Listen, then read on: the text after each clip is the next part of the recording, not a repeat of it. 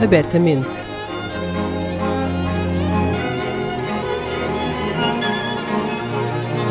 Um podcast da Orquestra Sem Fronteiras. Apresentado por Diogo Costa.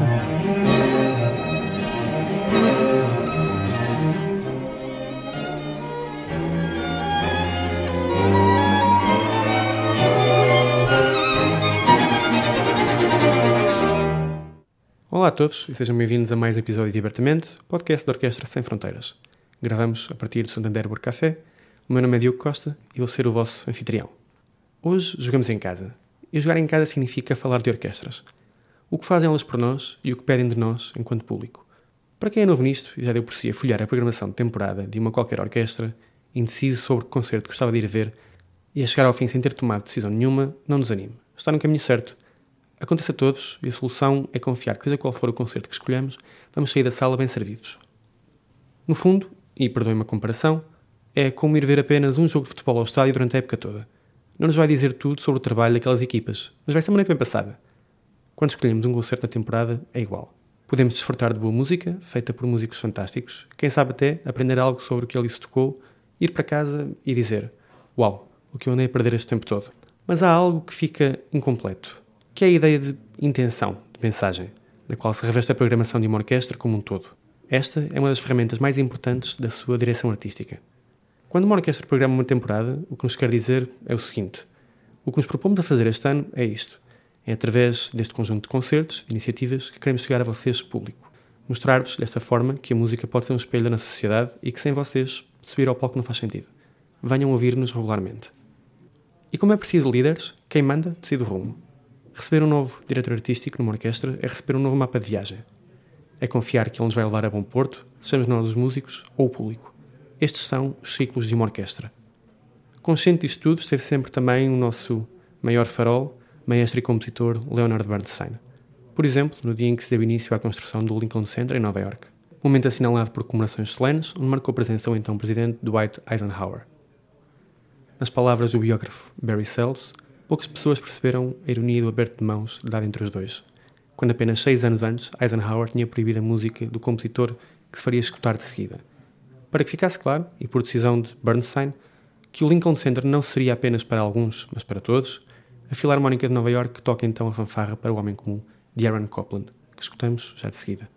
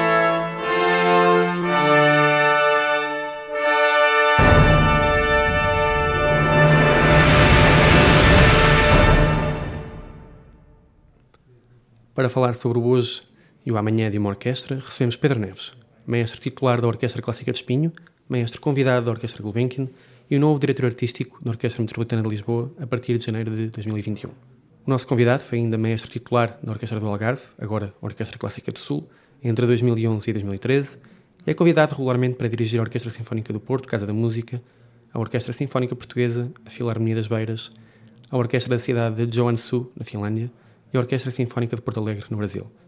Colabora também regularmente com a Companhia Nacional de Bailado e, no âmbito da música contemporânea, colabora com o Som de Arte Elétrica Ensemble, o Grupo Música Contemporânea de Lisboa e o Remix Ensemble. Olá, Pedro. Olá. Tudo bem? Tudo bem. A vida de um maestro é dividida entre as orquestras pelas quais é responsável e por aquelas onde é convidado a dirigir. Agora, na véspera de assumir a direção da OML, a partir de janeiro, e já lá vamos mais à frente, pergunto-lhe quão diferente é trabalhar com uma orquestra onde se é convidado e com uma orquestra pela qual se é responsável. Bom, uh, teoricamente há, alguma diferença porque quando nós somos convidados a dirigir um grupo, uh, nós estamos concentrados uh, essencialmente na música e tentar um, influenciar o grupo através da nossa interpretação, da nossa maneira de estar e de ser, para que consigamos transmitir a mensagem. Neste caso, o maestro pensou para aquele, para aquele programa, para aquela peça quando estamos perante uma orquestra onde já temos uma ligação uh, maior, que é o caso de trabalharmos com uma orquestra uh, mais horas por dia, mais dias durante o ano, uh, já, já há uma ligação pessoal entre as, entre as pessoas, já há uma, uma ligação musical, as pessoas já se conhecem muito bem. Portanto, eu diria que é aproveitar essa mais-valia desse conhecimento humano e musical e transformá-lo e levá-lo para o lado mais positivo, que é o de fazer eh, música melhor e nas melhores condições. Portanto, eu acho que há, por um lado, ser um maestro convidado de uma orquestra que não se é mestre titular ou diretor artístico, é, é, um, é um pouco hum, visitar uma casa, adaptar-nos à casa e tentar passar a nossa mensagem. Quando já temos uma ligação maior, que é uma orquestra que nós trabalhamos uh, noutras funções, apesar da mensagem ser a mesma, mas acho que já estamos mais à vontade, já há um conhecimento maior das pessoas. Eu acho que na, na realidade, como diria no início, teoricamente é diferente, mas o, o final, uh, o objetivo final vai ser o mesmo, que é transpor a nossa mensagem musical o mais possível para os músicos e para o público. A diferença entre as duas situações é que vamos por caminhos diferentes, talvez no caso de, de, ser, de ser, convidado, haverá, imagino, algumas limitações na forma como se trabalha com a orquestra? Uh, eu diria que sim, mas eu acho que essas limitações depois vão sendo ultrapassadas à medida, à medida do trabalho, ou seja, nós temos essa... Um, uh, o, o, trabalho do maestro tem muito de flexibilidade uhum. uh, e de adaptabilidade às circunstâncias. Portanto, se nós estamos receptivos àquilo que a orquestra está a fazer, se nós temos outras, outras maneiras, outros caminhos de transmitir a nossa ideia sobre, sobre a música, uh, eu acho que facilmente se, se, chega. Claro que cada grupo é, é, diferente. Eu diria que cada grupo é muito diferente, mas cada grupo também é muito igual. O tipo de problemas que acontece uh, uh, nas orquestras é muito semelhante, estando nós em Berlim ou estando nós em, na China.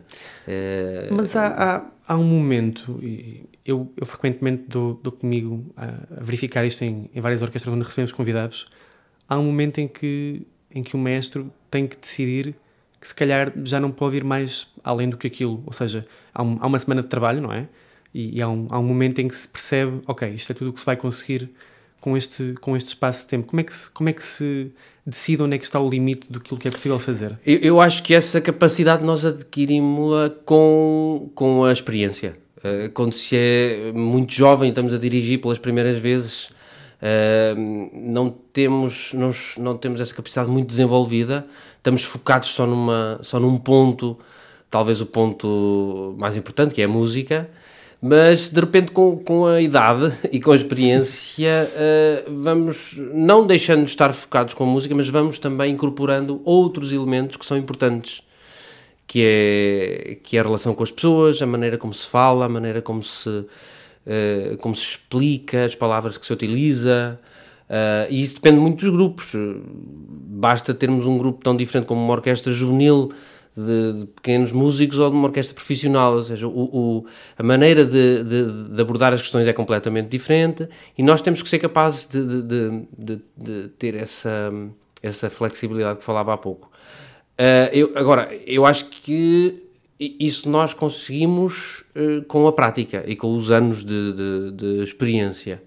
Uh, portanto, isto também vai variando de, de, orquestra para orquestra, falando de orquestras profissionais. Não é? Uh, vamos conhecendo melhor as pessoas, uh, vamos sabendo o que, o que, é que elas são capazes de fazer, onde é que elas nos podem surpreender, porque isso acontece. Eu acho que hoje em dia o papel do maestro mudou bastante, na medida em que, na minha opinião, não deve ser, apesar de ser o líder do grupo e de levar uma ideia eh, bem sólida sobre a peça que dirige, mas por outro lado tem que estar tem que estar um, um, eu, eu, diria que pronto a qualquer momento para receber também da orquestra tudo o que ela tem para dar, que às vezes pode ser muito um, e pode influenciar também a nossa maneira de conceber a própria peça. Uh, por isso, eu acho que o papel mesmo do maestro mudou nestes últimos anos, nesse aspecto. Ser, o maestro é um líder, mas é um líder coordenador coordenador de, de, de, ideias musicais, embora quando chega a hora de decidir tem que alguém decidir e, e esse papel cabe ao maestro, logicamente. Mas uh, eu acho que é sobretudo um coordenador uh, de, de, ideias, de músicos. O maestro é um músico, não é? Pois a linguagem é uma, é uma questão muito importante, não é? Porque, enfim, mais se calhar mais nos sopros, mas uh, são instrumentistas que estão sempre um bocado naquele equilíbrio muito sensível entre um músico solista e um músico que trabalha para o grupo. É, Às vezes pedirmos deles enquanto solistas ou pedir deles enquanto pessoas que trabalham para um Sim, grupo. eu acho que a maneira, a maneira de abordar as pessoas é, é importante eh, mas eu acho que isso eh, eh, acaba por ser muito parecido, por exemplo, com um quarteto de cordas, que as pessoas têm a ideia que às vezes as pessoas entendem-se todas muito bem e às vezes até ao contrário, entendem-se todas muito mal. E acho que é, quando se entendem mal é quando falta essa capacidade de, de dizer ao outro: Eu acho que poderia ser assim, e o outro receber isto com bom grado e também achar que as pessoas não têm que ser passivas. Isso é que é o importante hoje em dia. E na orquestra, este facto amplia-se muito mais porque é muito mais gente. Uh, portanto, é importante as pessoas não estarem à espera uh, que as coisas aconteçam, de, de, ser passivas. É importante as pessoas serem ativas. E cabe ao maestro gerir essa atividade. Uh, embora, como disse também, o, o, não é retirar a importância ao maestro no papel de líder. O maestro tem que ter a ideia pré-formada, tem que lançar os dados. Mas não pode deixar de os receber a seguir, senão os dados caem da mesa. Quando se tornou titular da Clássica de Espinho, era um jovem, com um pouco mais do que a minha idade muito possivelmente. Era também um jovem quando decidiu começar uma carreira como mestre e pondo de parte do violoncelo de alguma forma. Qual é o papel que as instituições artísticas podem ter no apoio às jovens carreiras e ao talento jovem nacional? A Metropolitana é um, é um bom exemplo do que é tirar rendimento da formação dada aos alunos que tem.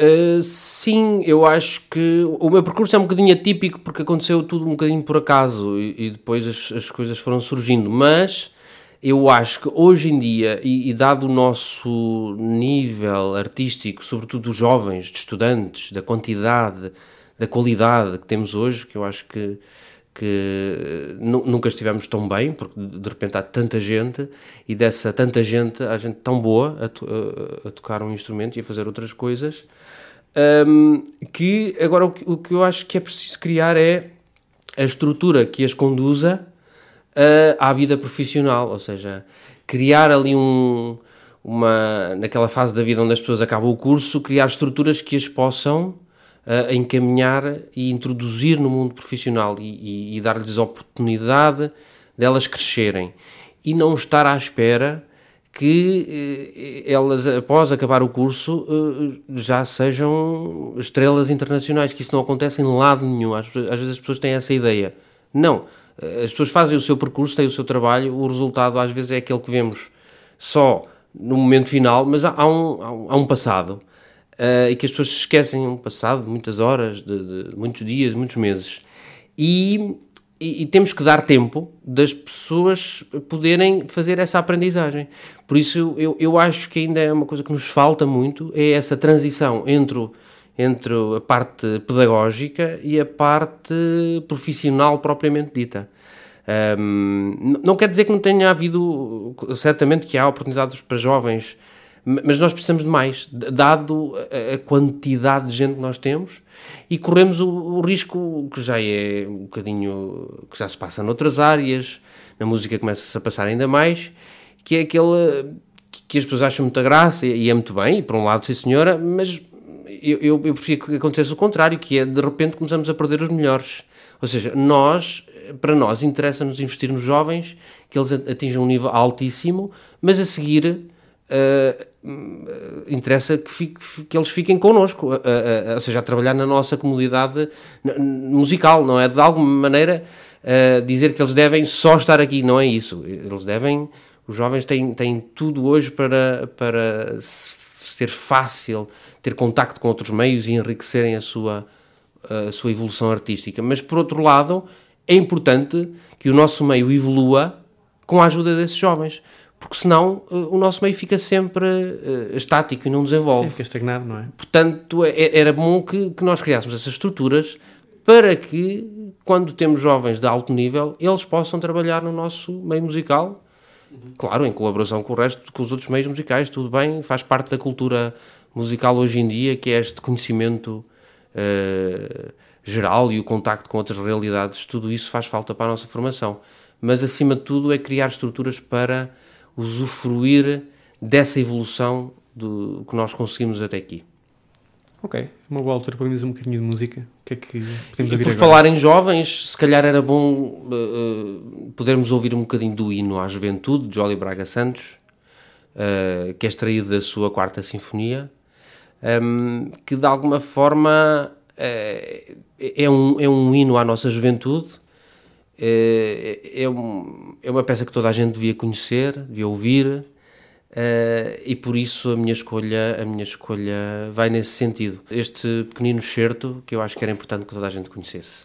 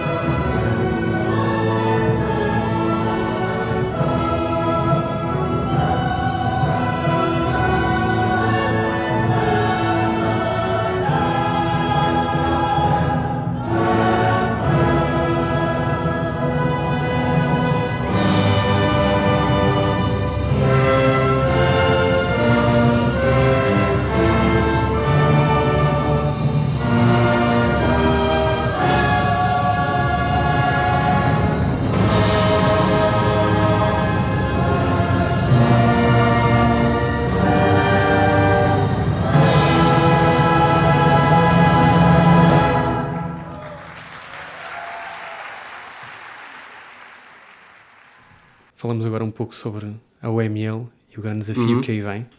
Cada maestro é um maestro, cada época é uma época e as orquestras são feitas de ciclos. Todos nós olhamos, por exemplo, para os anos do Cláudio Abado na Filarmónica de Berlim como um período bonito de orquestra, sem prejuízo nenhum aos anos que seguiram em que foram liderados pelo Sir Simon Rattle. Outra altura e outras formas de fazer música. Como é que como é que olha um novo diretor artístico para o trabalho que enfrenta? Como é que se lida com esta ideia de construir sobre o que está para trás, construir mais e melhor? Bom, eh, a primeira, a primeira reação é com algum receio. Eh, a segunda reação é com alguma vontade de poder dar o meu, o meu contributo nesse sentido da evolução de, deste organismo que é a Orquestra Metropolitana. Um, eu tenho uma ligação grande à Orquestra Metropolitana porque foi onde eu aprendi, uh, onde eu estudei violoncelo, onde eu estudei direção de orquestra, onde eu toquei na, na, na orquestra, violoncelo. Portanto, eu consigo eh, perceber de vários prismas a instituição Orquestra Metropolitana, que de alguma forma, pelo lado de fora, acompanhei, tive a oportunidade de acompanhar a evolução de, destes quase 30 anos que a orquestra vai fazer para a próxima temporada. Eu acho que o desafio uh, primordial é, de alguma forma, continuar a, a, evolução que, que a orquestra tem tido, pegar nas coisas boas e dar-lhes uh, continuidade e agarrar noutras oportunidades e, e noutra forma de ver o funcionamento, noutras novas ideias uh, e poder explorá-las, até porque a sociedade hoje em dia está em constante movimento. Nós tivemos esta paragem agora forçada de, devido à pandemia que eu acho que nos vai fazer pensar um bocadinho e refletir um bocadinho sobre o papel das orquestras e, e sobre a sua programação, o seu contacto com o público. Uh, mas de alguma forma, voltando à, à Orquestra Metropolitana, é, é, um, a Orquestra Metropolitana não é só a orquestra, mas a orquestra é um projeto global que uh, inclui a orquestra como elemento principal, mas inclui também um enorme projeto uh, pedagógico no caso da, da minha geração, é um, é um projeto que, me, que nos marcou muito e, e, que eu acho que continua a marcar os jovens.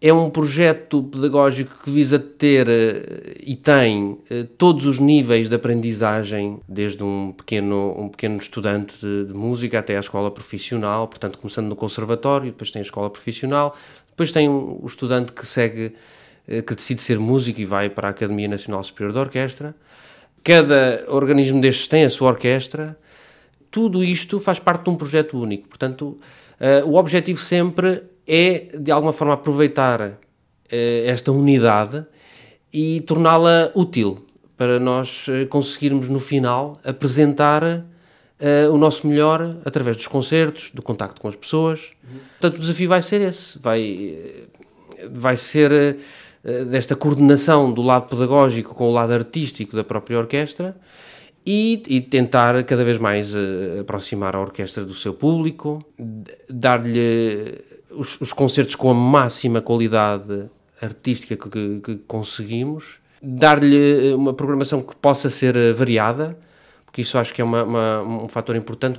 Hoje em dia, para chegarmos ao público, precisamos lhes oferecer uh, concertos que sejam diferentes uns dos outros. Uh, claro que há, há, que seguir um. Concordo que há que seguir um, um rumo, ter um objetivo, ter um, um, marco na própria ideia da programação e do, e do lado pedagógico também, mas o fator variedade eu acho que é, hoje em dia é muito importante porque as pessoas, hoje em dia, com os meios tecnológicos, estão habituados a ter esta variedade todos os dias, a entrar em casa a clicar no botão e mudar de canal a toda a hora, andar para trás, para a frente, a ouvir todo o género de música, está tudo num telemóvel. Portanto, nós temos que nos adaptar a esta nova realidade e não ficar uh, passivo uh, à espera que a nossa maneira de mostrar o nosso trabalho seja a que era há 50 anos, porque se for assim, nós cada vez vamos perder mais, mais, uh, mais público penso que vamos ficando cada vez mais afastados do nosso público. Uhum. Houve aqui uma antecipação de perguntas, porque eu de facto agora ia perguntar como é que olhava para a ligação com a comunidade. A OML serve a área metropolitana de Lisboa, de que forma é que a leitura do diretor artístico, a leitura que faz do mundo, Eu pode acho- influenciar a forma como eu- se eu acho que a música? orquestra, eh, primeiro, tem que ser assumida. eh, A orquestra, na minha visão, não é um- um- uma instituição isolada. Eh, portanto, é uma- é uma instituição que tem que eh, partilhar as suas ideias com a comunidade e a comunidade tem que ver na instituição, neste caso na Orquestra Metropolitana, eh, algo que é seu e que a identifica. Portanto, só assim conseguimos este, esta ligação entre uma instituição e o seu público.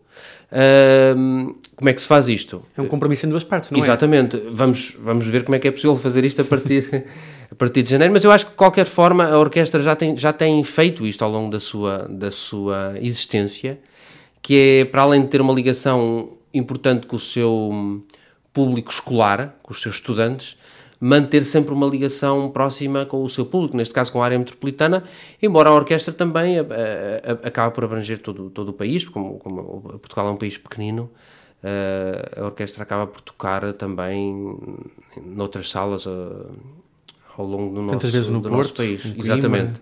Portanto, mas eu acho que a ligação, a ligação com o seu público eh, é importante nessa medida, para que, os, para que o público eh, comece a, a ter a sensação que esta é a nossa orquestra, eh, esta sensação de pertença, a criar o hábito. Eu acho que nós em Portugal temos ainda temos algum caminho a percorrer nesta questão do hábito de, de ir a concertos, do consumo não é só porque fica bem, não é porque eu tenho vontade de ir, tenho assim como como gosto de, de ver um filme na televisão, gosto de ir a um concerto, tenho vontade de consumir, faz-me bem, sinto-me bem. Agora a questão está é em nós nos adaptarmos também à realidade de hoje eh, e tentar aproximar a orquestra do seu público e de alguma forma o público da sua orquestra. Não é? E a música de câmara? A Metropolitana sempre foi, sempre teve ciclos de música de câmara muito fortes. Uh, poderá a música de câmara ser uma forma, eu acredito que sim, de chegarmos onde a orquestra não consegue chegar também? Sim, eu acho que sim, sem dúvida. E ainda por cima, agora que estamos nesta fase de que as pessoas têm que estar um bocadinho uh, ter este afastamento social, uh, eu acho que os grupos de música de câmara são os ideais para este tipo de concertos um pouquinho mais pequenos, em que os músicos também são menos em palco, uh, podem estar mais afastados sem prejuízo musical desse afastamento.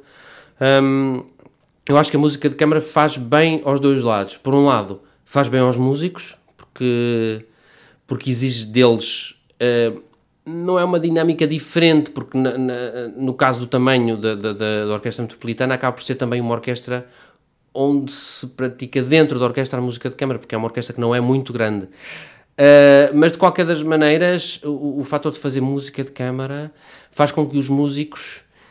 Um, estejam em atividade, estejam em permanente evolução uh, ao prepararem as peças, ao tocarem com os outros.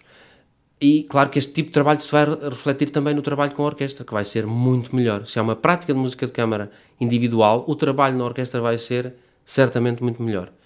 Depois, uh, em relação ao público, uh, habituar as pessoas a, a ouvir uh, concertos um pouquinho mais íntimos. Às vezes as pessoas têm, têm a, a noção de ah, vou, vou, ouvir um concerto com a orquestra, uma coisa grande, uma grande sala, mas às vezes pode-se sentir coisas diferentes emocionalmente, espiritualmente, se nós estamos numa sala mais pequena, onde temos um quarteto de cordas a uh, tocar que tem um, um, repertório fantástico e às vezes as pessoas desconhecem isso. Portanto, esta aposta na música de câmara eu acho que deve ser mantida e, e eventualmente desenvolvida no aspecto de ser mais, mais uh, por um lado, mais fácil de chegar ao público, de estar em salas mais pequenas e por outro lado, desenvolver no público uh, sensações diferentes que não se desenvolvem numa sala maior de concerto e no repertório clássico e sinfónico da orquestra. Ok. Uh, para terminar, uma pergunta que acho que tem toda a pertinência. Quais é que são os desafios que as orquestras em geral enfrentam de 2020 em diante? Bom, eu acho que era aquele desafio que eu já, já falei há pouco, que é a orquestra encontrar-se com o seu público. Ou seja, aproximar-se, fazer o esforço, à medida que a sociedade vai evoluindo, uh, cá fora, sobretudo tecnologicamente, uh, as relações entre as pessoas também vão evoluindo, uh, e a orquestra, a forma de apresentar o seu concerto, o seu produto, tem que se adaptar a essa evolução. Uh, portanto, eu acho que esse é o desafio para as próximas uh, décadas. É aumentar a nossa, um, o nosso público. Claro que a nossa, o, o, nosso, a nossa área nunca é um público de grandes massas, mas de qualquer, de qualquer das maneiras eu acho que há, há sempre margem para crescer um pouco para mais. crescer e para, e para sensibilizar as pessoas, que eu acho que esse é o nosso papel. Surpreendê-las, uh, fazer ver que uh, vir a um concerto uh, pode-as tornar mais felizes, pode, pode-as tornar diferentes pessoas, pode, pode-as fazer trabalhar melhor, pode-as fazer voar para outras, outros mundos. Ou seja, pode ser uma experiência diferente. E, e eu acho que esse é o papel do, do, dos grupos, como a Orquestra Metropolitana e outros maiores, que é uh, encontrar uh, ideias, uh, desafios que possam aproximar a orquestra do seu público, para, para assim possamos ter cada vez mais gente a assistir aos concertos em Portugal. Pedro, muito obrigado. Muito obrigado conversa, pelo convite. Uma última escolha para ouvirmos? eu acho que para nos fazer olhar para dentro de nós, para depois ser mais fácil conseguir chegar ao público. Eu acho que este quinto andamento do Mamerlois, do Ravel, eu acho que é, é, tão intimista, tão espiritual ao mesmo tempo, que nos faz fazer uma espécie de, de consciência interior uh, e acho que isso nos vai ajudar a, a poder desenvolver essa aproximação com o nosso público.